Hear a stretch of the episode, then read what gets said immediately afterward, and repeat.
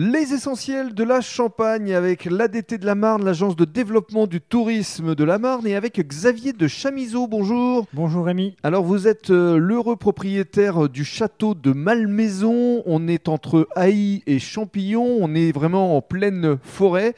C'est vraiment verdoyant comme décor. N'est-ce pas? Et, et c'est un endroit que vous connaissez bien puisque vous avez vécu euh, à quelques mètres d'ici. Exactement, vous êtes en plein milieu d'une propriété de famille qui est dans la famille depuis plus de 200 ans.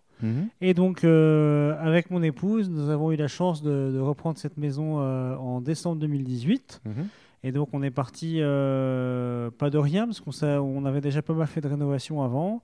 Et donc, on a entièrement rénové la maison avec l'aide de certains artisans euh, locaux. Et euh, on a travaillé dur pendant un an et deux, Mhm. trois mois. Et vous avez ouvert en décembre 2019. On fera la description des lieux dans le cadre du deuxième podcast, mais revenons à vous, votre parcours, parce que à l'origine, même si vous êtes de la région, vous êtes quand même parti à la capitale pour faire une école de commerce. Oui, c'est ça, tout à fait. En fait, euh, je suis parti faire, j'ai fait en partie mes études sur Reims, puis sur Paris.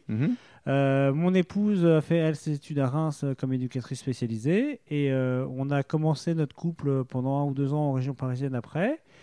Et euh, après, nous sommes revenus sur la région il y a euh, maintenant en 2009, donc ça fait euh, 12 Ça ans fait maintenant. voilà, une dizaine d'années. Euh, vous travaillez dans la grande distribution et euh, parallèlement, donc, vous avez décidé avec euh, votre épouse de euh, euh, rénover euh, cet espace avec euh, trois gîtes que vous allez nous décrire. Mais qu'est-ce qui a provoqué le déclic? Parce que vous aviez tous les deux des métiers euh, où euh, vous étiez bien finalement.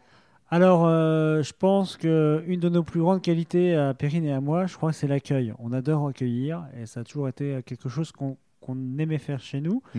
Et en fait, euh, cette grande maison avec euh, personne pour la reprendre, ça aurait été dommage de, que cette maison parte ailleurs que dans la famille. On s'était toujours dit que la génération d'avant devrait en faire un gîte et que ça fonctionnerait forcément en gîte.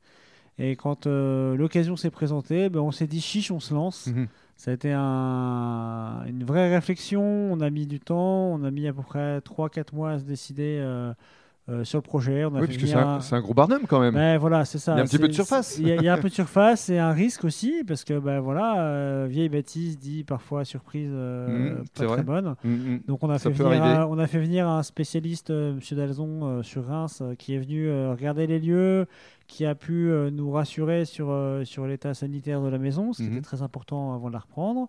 Il a fallu voir les banques, savoir si elles suivaient. Il a fallu euh, revendre notre maison, la faire estimer. On avait plutôt à chaque fois que des bonnes surprises. Mhm. Et donc, euh, Et donc vous vous les êtes- voyant passant un petit peu au vert, vous eh êtes ben, jeté on s'est dans le grand bain. On s'est jeté dans le grand bain.